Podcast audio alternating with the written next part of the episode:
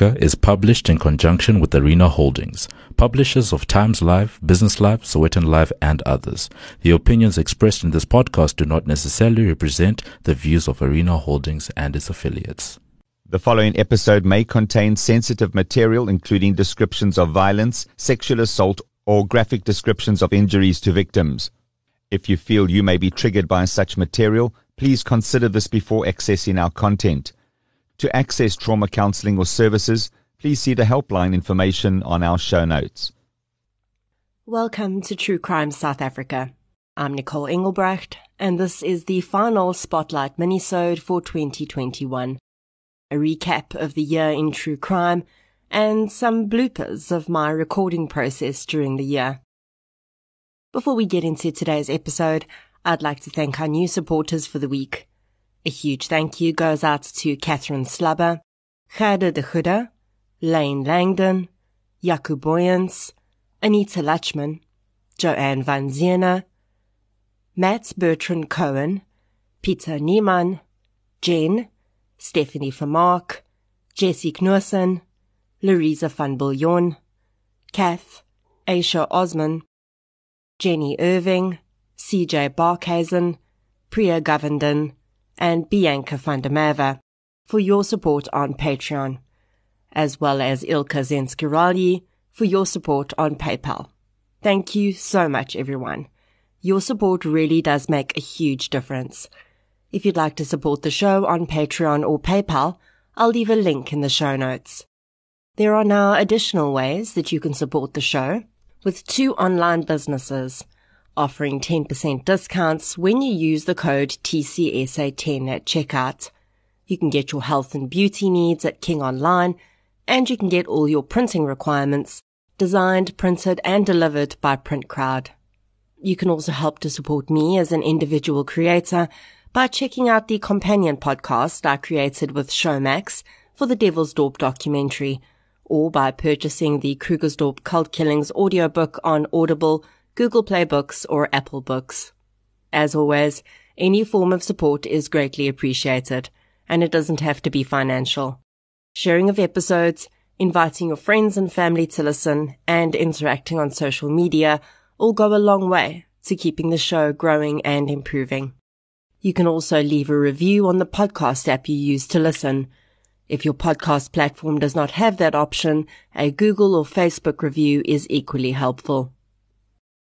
So 2021 has come to an end, and what a year it has been.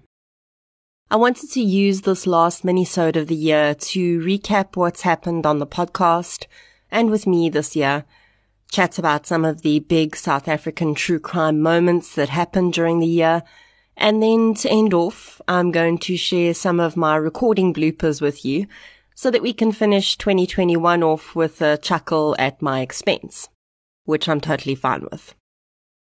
2021 for me was a year filled with lots of firsts from a creative standpoint, as well as for the podcast. In January, my first audiobook narration project was released. If you'd like to hear the story behind how that happened, as well as listen to the first chapter of the Krugersdorp cult killings by Jana Marx, that episode is still available in the feed that was released in December 2020. I am a big consumer of audiobooks on Audible. And I must say that it was a pretty cool experience to hear my own voice on a book on that platform. When that audiobook was released, I had no idea how big a part of my life that case would become in the months that would follow. The Krugersdorp cult killings case was probably one of the most bizarre and complex true crime cases to ever hit South Africa. And a documentary production company saw this and realized that there was a far deeper story to tell around it. In May this year, I was contacted by Showmax, and they shared with me that they were in the final stages of production on a documentary about the case. They had an idea that they wanted to create a companion podcast for the documentary and asked if I'd like to produce and host it. When I managed to regain my ability to form actual words, I said yes. And so began a three month process of having to keep this huge secret from everyone about not only this amazing groundbreaking true crime documentary that was coming, but also figuring out how to put together a podcast series that was essentially going to be the first of its kind in South Africa. Companion podcasts are pretty common in America. Very often when Netflix or Oxygen, for instance, release a new documentary, they'll partner up with podcasters and produce a podcast series that delves deeper into the subject matter discussed in the documentary. The television and film format is limited in terms of time and how deep you can really get into a discussion. And the podcast format doesn't have those limitations. So the two formats really complement each other well. And this is what Showmax had in mind for their new documentary, Devilsdorp. So, full disclosure, yes, I got to see the documentary before it was aired, which was pretty cool. But I had to, because I had to know what themes to dive into in the podcast. Getting the opportunity to chat to all of the experts and those that had appeared in the documentary was an absolutely phenomenal experience. And honestly, it was a bit surreal. It was such an honor to be asked to work on this project. And I really felt and still feel so lucky to have been asked by Showmax to do this. The Devilsdorp documentary launched at the end of July and broke records and was the talk of the country for ages. I still had to keep the secrets of the companion podcast for a couple of days. And that was really difficult because we had this devil's Devilsdorp discussion post going on the Facebook group and you were all asking questions that I knew I'd answered in the podcast. And I was just busting to tell everyone, but I didn't. And on the 3rd of August, I was put out of my misery when we published the Devilsdorp companion podcast. The response to the concepts and the podcast content itself went beyond my wildest dreams, and the series flew up the charts and topped both Apple and Spotify's charts in less than a week. I know that Showmax was really happy with how the pairing of the documentary and the podcast went. So fingers crossed in 2022, we'll not only be seeing more Showmax true crime originals, but also more companion podcasts. As a result of all the publicity around Devil's Devilsdorp and the companion podcast, I also found myself exposed to a lot more media publicity this year which was honestly weird and a little surreal, but also really good for True Crime South Africa. In May this year, True Crime South Africa turned two years old, and I'm still completely amazed at what you and I have built here. Not only has listenership of the podcast increased hugely, but as a result, the amount of awareness around the cases we discuss has also exploded. You'll have heard me mention in previous episodes how, in some of the cases I've covered, new leads have been produced after people listen to the episodes. In 2022, I'll start doing update episodes in which I discuss some of the progress that's been made in cases I've covered in the past. But every time I hear that the podcast has prompted someone to say something, I'm remotivated all over again to carry on. I know I say this a lot, but I don't think I can say it too much. I know I tell the stories, but I literally could not do this without you, the listeners. So thank you so very much. And please know that by listening, sharing and supporting wherever you can, you are making a difference. That leads me into something else new that happened this year. You would have noticed that businesses and brands have started to sponsor episodes, and you would have heard ads for those brands in the podcast. Having these brands sponsor the podcast is a huge part of ensuring growth. The more I'm able to generate some form of income from this content, the more time I'm able to spend on this podcast and other related projects. I've been lucky enough that all of the brands that have advertised on the podcast this year have actually reached out to me. They wanted to be part of the community we built together, and they wanted their advertising revenue to go towards something bigger. And it did. In the new year, I hope to increase the number of brands I have advertising on the podcast, and that will likely lead to ad slots within the podcast itself. I want to clarify up front that I will never align myself with a brand I don't believe in. And although I know ad breaks can be irritating sometimes, please keep in mind that the brands I talk about on the podcast are aligning with the show because they believe in what we're doing here.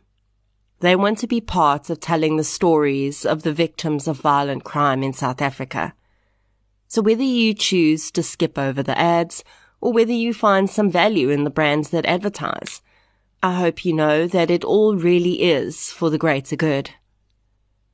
As I possibly increase the number of ads in, in the podcast, I will also offer an ad-free version of the episodes on Patreon.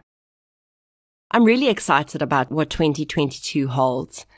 I've had some very interesting conversations in the last few months, and I can tell you that I'm also working on a brand new podcast series.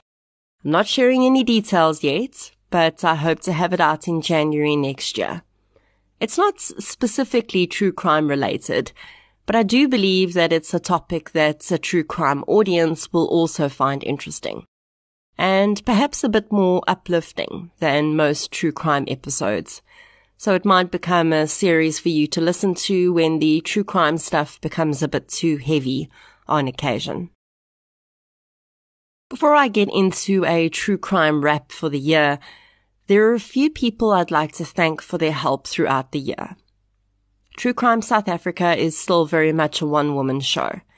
But over the last 12 months, I've started to accept help in various forms, which is a victory in itself for control freak me. I'd like to thank Nadia I, Sabrina Shaw, Karen Lotta, and Emma Neville for your help with various aspects of the podcast this year. I am so grateful to each and every one of you. I'd also like to thank Paige Miller from Arena Holdings for her ongoing help and support throughout the year and ensuring that every single TCSA episode has a short Times Live article to go with it. Thank you so much, Paige. Right. So let's chat about some of the major true crime moments that South Africa saw in 2021. January is always a month filled with hope and the promise of new starts. But for Chantal Ash and her baby daughter Tasneem, January 2021 was a nightmare end to their lives. And for Chantal's family, it was the beginning of a horrific fight for justice, which still has not come to an end. The bodies of Chantal and her daughter Tasneem were found in the room of a lodge they'd been staying in with Chantal's husband, Mohammed Nasir. A manhunt was launched for Nasir in connection with the murders, and he was eventually captured. But later in the year, he managed to escape, and to my knowledge, he is still on the run. You can learn more about this case in Spotlight Minisode number 36. February is usually the month of love, but the Rousseau family of Port Elizabeth were receiving very little love when their trial for the murder of Petrus Scholtz started in February 2021. Mother, daughter, and son, Christine Chantal and Wayne Rousseau, were accused of luring Petrus to their home under false pretenses, murdering him, and then storing his body in their deep freeze while they went out and bought McDonald's and brine with the money they had stolen from him. All three perpetrators were convicted of the murder. You can hear more about this case in Spotlight Minisode number 25. In March 2021, 51-year-old Cape Union Mart executive Renee Jane was found dead in her holiday home in Wolseley. She had been bound and it appeared that her death may have followed a home invasion. The home that Renee was found in was a holiday home in an exclusive estate in Wolseley, and on the same night, another home had been broken into in the same estate, and the owners of that home had also been tied up, but they were found alive. I discussed this case in Spotlight Minisode number 29, and I'd like to say that there are some points in that minisode that are incorrect. After I released the minisode, I was contacted and a few details were clarified for me. In the minisode, I mentioned that Renee's family had been through a very difficult time even before her death, as her father had passed away and her sibling had passed away in 2010. In the minisode, I mentioned that sibling was a brother, but it was actually Renee's sister. Another point that was incorrect, I've already corrected here, which is that Renee did not actually permanently live in the estate in Wolseley. It was a holiday home where she and her husband sometimes spent weekends. In the minisode, I mentioned that someone had been arrested in connection with Renee's murder, but unfortunately that person was released without charge soon after, and to my knowledge, no further movement has been made in this case. In April 2021, a nine-year-old girl ran two blocks carrying her infant sibling. She entered her grandmother's house and hysterically tried to explain that her mother had just been abducted from their home. The child's grandmother called other family members, who would eventually call police, and then ran back to the child's home to try and figure out what was going on. In the hours that followed, a morning of horror would be unraveled. The girl's mother, 31 year old Nadira Vanka, had been attacked in their home that morning while she was getting ready for work. Two men had entered, beaten Nadira, as well as the nine year old girl, and strangled Nadira's seven year old son until he was unconscious when he tried to defend his mother. The children were injured but survived. Nadira was abducted by the men. An ensuing investigation would uncover that a security guard that worked at Nadira's block of flats and an accomplice had abducted her. When the men were arrested, they took police to Nadira's makeshift grave.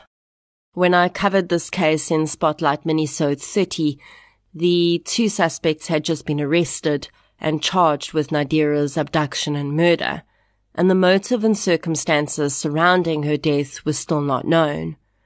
In putting together this minisode, I looked for updates and could only find one court appearance for the suspects in June and nothing else. In May 2021, the dismembered remains of a young woman were found in the Vaal River. Yolandi Boertes had flown into OR Tambo in Gauteng from George on the 26th of April and disappeared. The 35 year old mother of two got into an e hailing taxi, was seen on one more occasion on CCTV at a shopping centre, and then she was never seen again. Part of her dismembered remains were found in the Vaal River in early May, and a murder investigation ensued. Something that complicated this case, at least in the public view, was a bloody hotel room that was discovered in Kempton Park around the same time. I discussed the possible connection of this room and Yolandi's case in Spotlight Minisode 30, but suffice to say that although much was made of this room in the beginning, it's since been proven that the blood in the room did not belong to Yolandi. In fact, it belonged to a male, and very likely the occupant of the room, who walked away.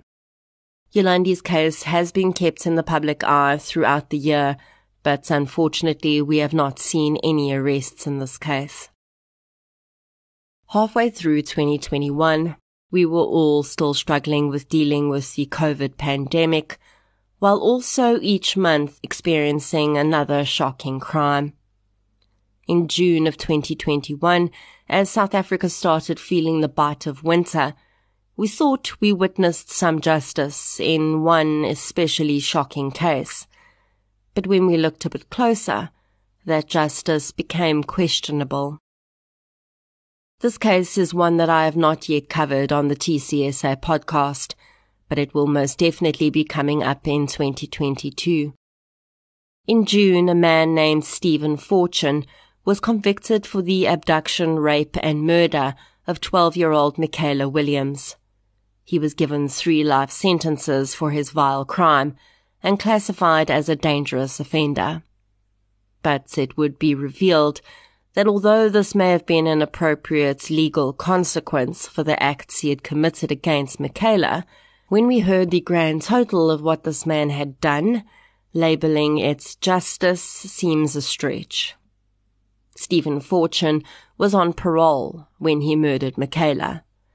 He had raped an eight-year-old girl in 2006 and attempted to murder her by stabbing her in her heart. If you think that this very act should have had this man considered someone very dangerous and hopefully someone who would never walk the streets again, you would be wrong. Fortune served just 11 years of his sentence for this crime and was released on parole in 2017. The mother of this eight-year-old victim was so horrified that this man was going to be around children again that she asked parole officials whether they would have any way of tracking his movements. She was told a bold-faced lie, presumably to stop her from kicking up a fuss.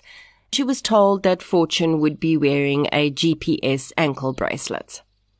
The girl's mother was absolutely correct to have been worried because not only would Fortune go on to murder Michaela, but he admitted to having raped at least nine other children while out on parole.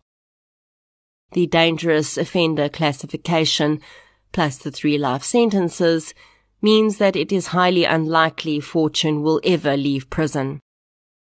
But for at least 11 young girls, if not more, it is too late for that to mean anything.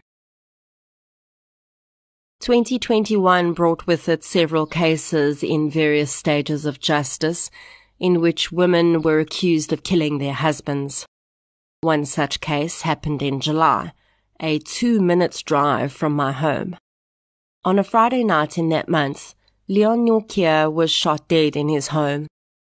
Initial reports said that a woman was taken into custody in relation to the crime, and several days later, it was revealed that this woman was Leon's wife, Mintal.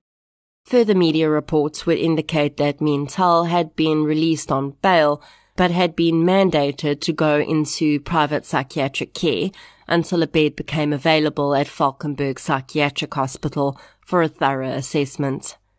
In Mintal's bail hearing, it was intimated that her version would be that she'd attempted to shoot herself on the night of the murder and her husband Leon had tried to wrestle the gun from her and sustained a bullet wound in the process.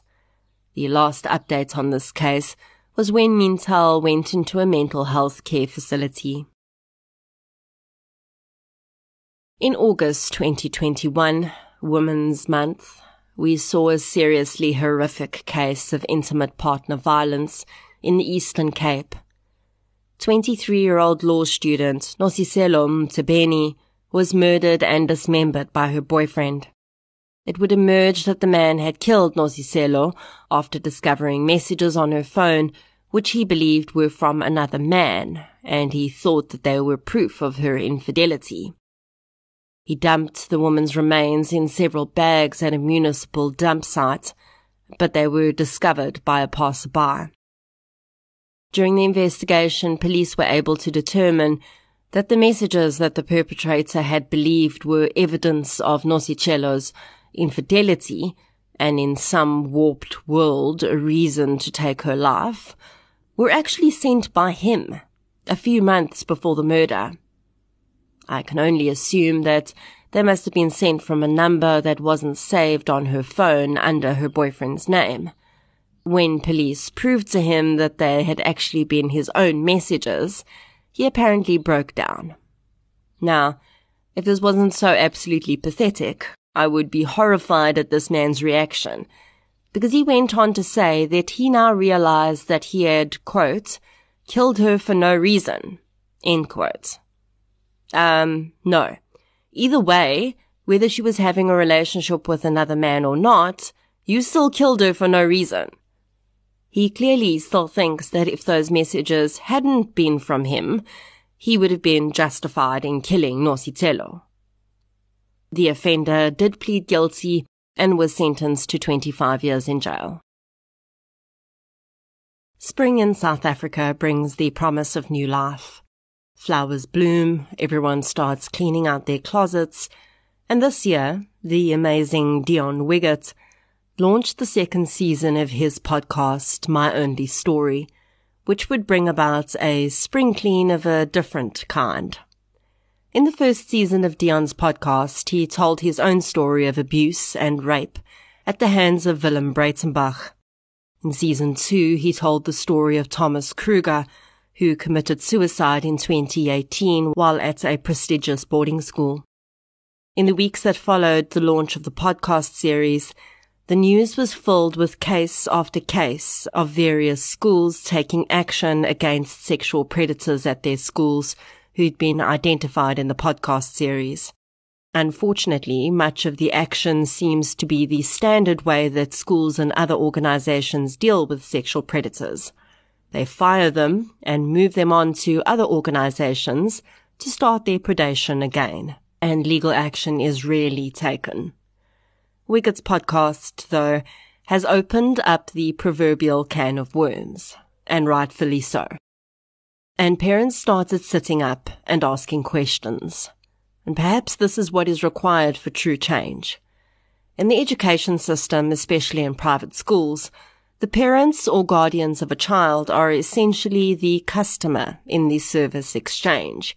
And it is perhaps only when these customers start to demand that their service providers, the schools, take this issue extremely seriously and protect not only their children, but also children at other schools, that anything will change. And protecting doesn't mean making sure the predator no longer works at your school. Because if you are just passing the problem on to someone else, you can be assured that someone else is passing their problem on to you and your child. So if anything comes from Wiggett's podcast, which much already has, I think every parent needs to find out from their child's school exactly what plans they have in place to deal with sexual predators how they vet new staff members, and whether they agree to lay criminal charges against any sexual predator in their school, and not just pass them on. If you haven't yet listened to Dion's podcast, My Only Story, I highly recommend it. Possibly the biggest case of October 2021 was the kidnapping of four young brothers in Polokwane. The four Moti brothers were taken by a gang of armed men when they were on their way to school in a vehicle driven by a driver employed by their parents. Very soon after the boys were taken, most believed that the kidnapping was either for ransom or to resolve some other dispute in which the Moti family may have been involved. I covered this case and also discussed kidnapping for ransom cases in South Africa in the minisode entitled exactly that kidnapping for ransom in South Africa, released on the 28th of October. The four Moti brothers were eventually safely released three weeks after they were taken, and they were found in an area called Vuwani, which is about 100 kilometers from their home. Speculations would be made in the weeks that followed about whether or not a ransom was paid and how much that ransom was and several conspiracy theories have formed around this case. I think that what we can take from this case is that crimes of this nature are on the rise in South Africa, and my concern is that there will be amateur attempts at this type of crime with deadly results if criminals start to think that this is an easy payday. I'm really glad, though, that these boys are safely home with their parents. In November this year, a strange and heartbreaking case would start to play out both in the media and in court. This followed the discovery of the body of Vicky Terblanche, a young woman who was in the process of divorcing her husband, Arnold Terblanche. Initially, it seemed that Vicky had been murdered by her new boyfriend, Reinhard Leach, but soon we heard that her soon-to-be ex-husband had also been arrested. Both men, including a third accused, a friend of Leach's, now stand accused of murder. It appears that the state alleges that Arnold Blanche may have hired Leach to form a relationship with Vicky in order to first gain information about her to aid in his custody case and eventually to kill her when she refused to relinquish custody of their son. The case has been postponed to the new year, and I'll definitely be keeping my eye on this puzzling and tragic case. And to end off a year of true crime, in December, the so-called Stella murderer, Zander Bylsma, reached the end of his appeal road when eight Constitutional Court judges declined to allow him permission to appeal his conviction for the murders of teenagers Charnel Hough and Marna Engelbrecht.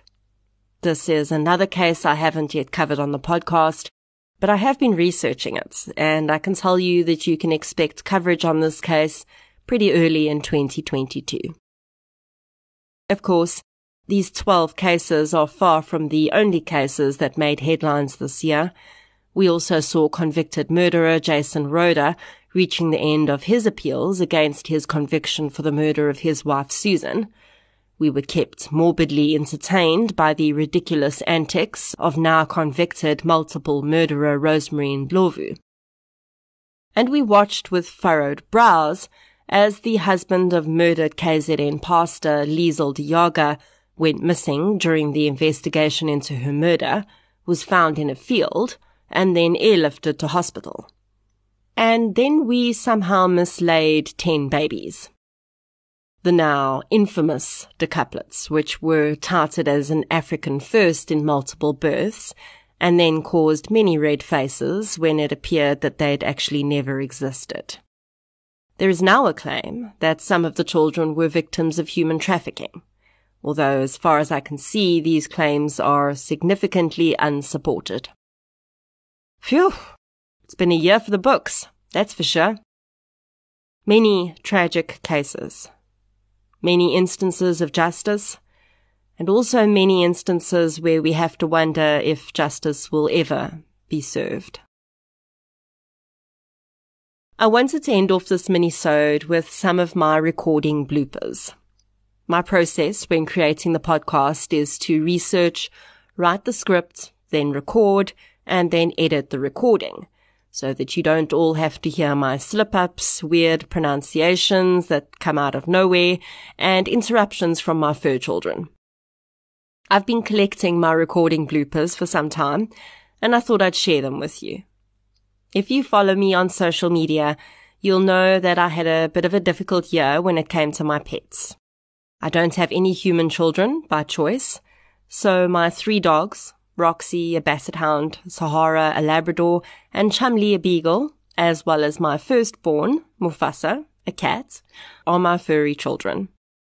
When you adopt animals, often at similar ages, you don't always think about the fact that it's very possible that you're going to lose them at very similar times too. In September this year, my 13 year old basset hound Roxy passed away in her sleep. And a month later, we had to send our 13 year old Labrador Sahara to the Rainbow Bridge due to health issues. During the year, Mufasa the cat, who's turning 17 this year, was very ill and on antibiotics for a month. And then our remaining dog, Chumley, who had been dealing with having lost his entire pack in the space of a month, suddenly completely lost his sight in both eyes. If you've ever been owned by or even know a basset hound, you'll know that most of them don't bark in the traditional way. They make a sound called baying, which is sort of a constipated sounding howl. And it's definitely not the greatest backing track to a true crime podcast. Here are some clips I saved of Sahara and Roxy making their star appearances in True Crime South Africa.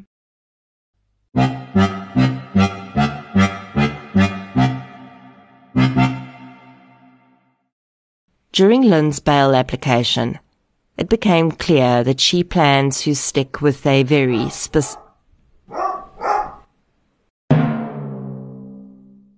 says that in her opinion, there is never any hope of a serial murderer. Many, though, walked away with healthy severance packages and that to make ends meet. It is in inviting your friends and family to listen and interacting on social media.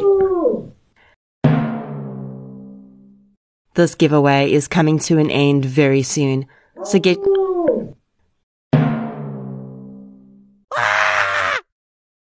Sahara and Roxy's ashes now sit on my desk beside my recording equipment so that they can still be a part of the podcast they so enjoyed starring in. Chumley is adapting well to his sudden blindness and is a lot quieter than his sisters were. He doesn't like me closing my office door to record though, so it's very likely he'll be guest starring in next year's blooper reels. I often get comments about my pronunciation of words. Some not so nice, but often people tell me that they're impressed with how easily I seem to pronounce some tongue twisters. Well, in the interests of full transparency, I definitely do not always get it right first time. And the parts you don't hear are me trying to pronounce words and failing miserably like the time I tried to say Baputsutswana.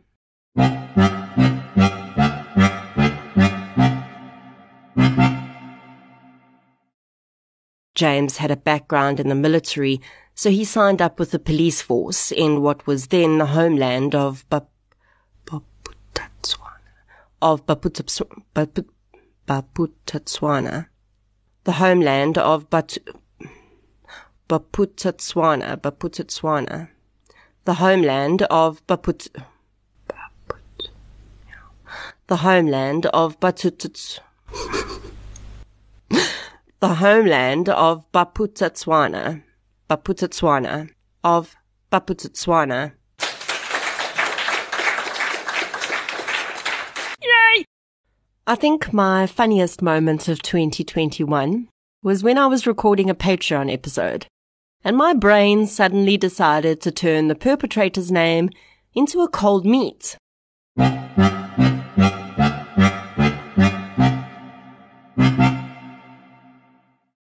Despite not being around family, or perhaps in part because of it, salami, salami, salami.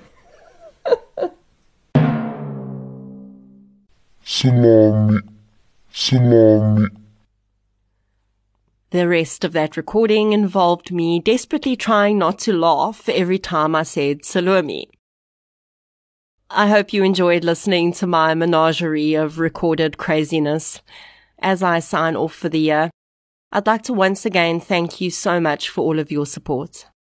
I wish each and every one of you a very happy new year. Let's hope that it's one filled with justice for victims and resolution for families. Instead of leaving you with my usual end track from Prime Circle, I created a very special mix of my bloopers to play out the minisode. Enjoy, stay safe, and I'll chat to you soon.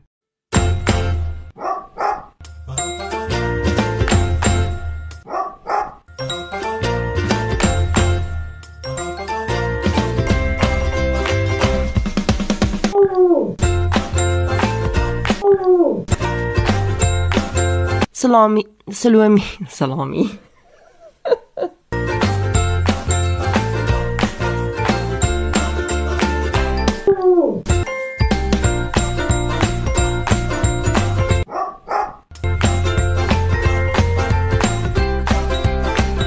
the homeland of Batututs.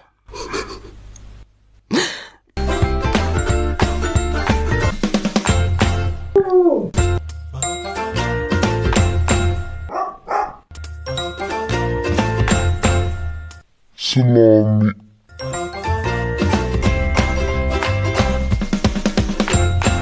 Batututs.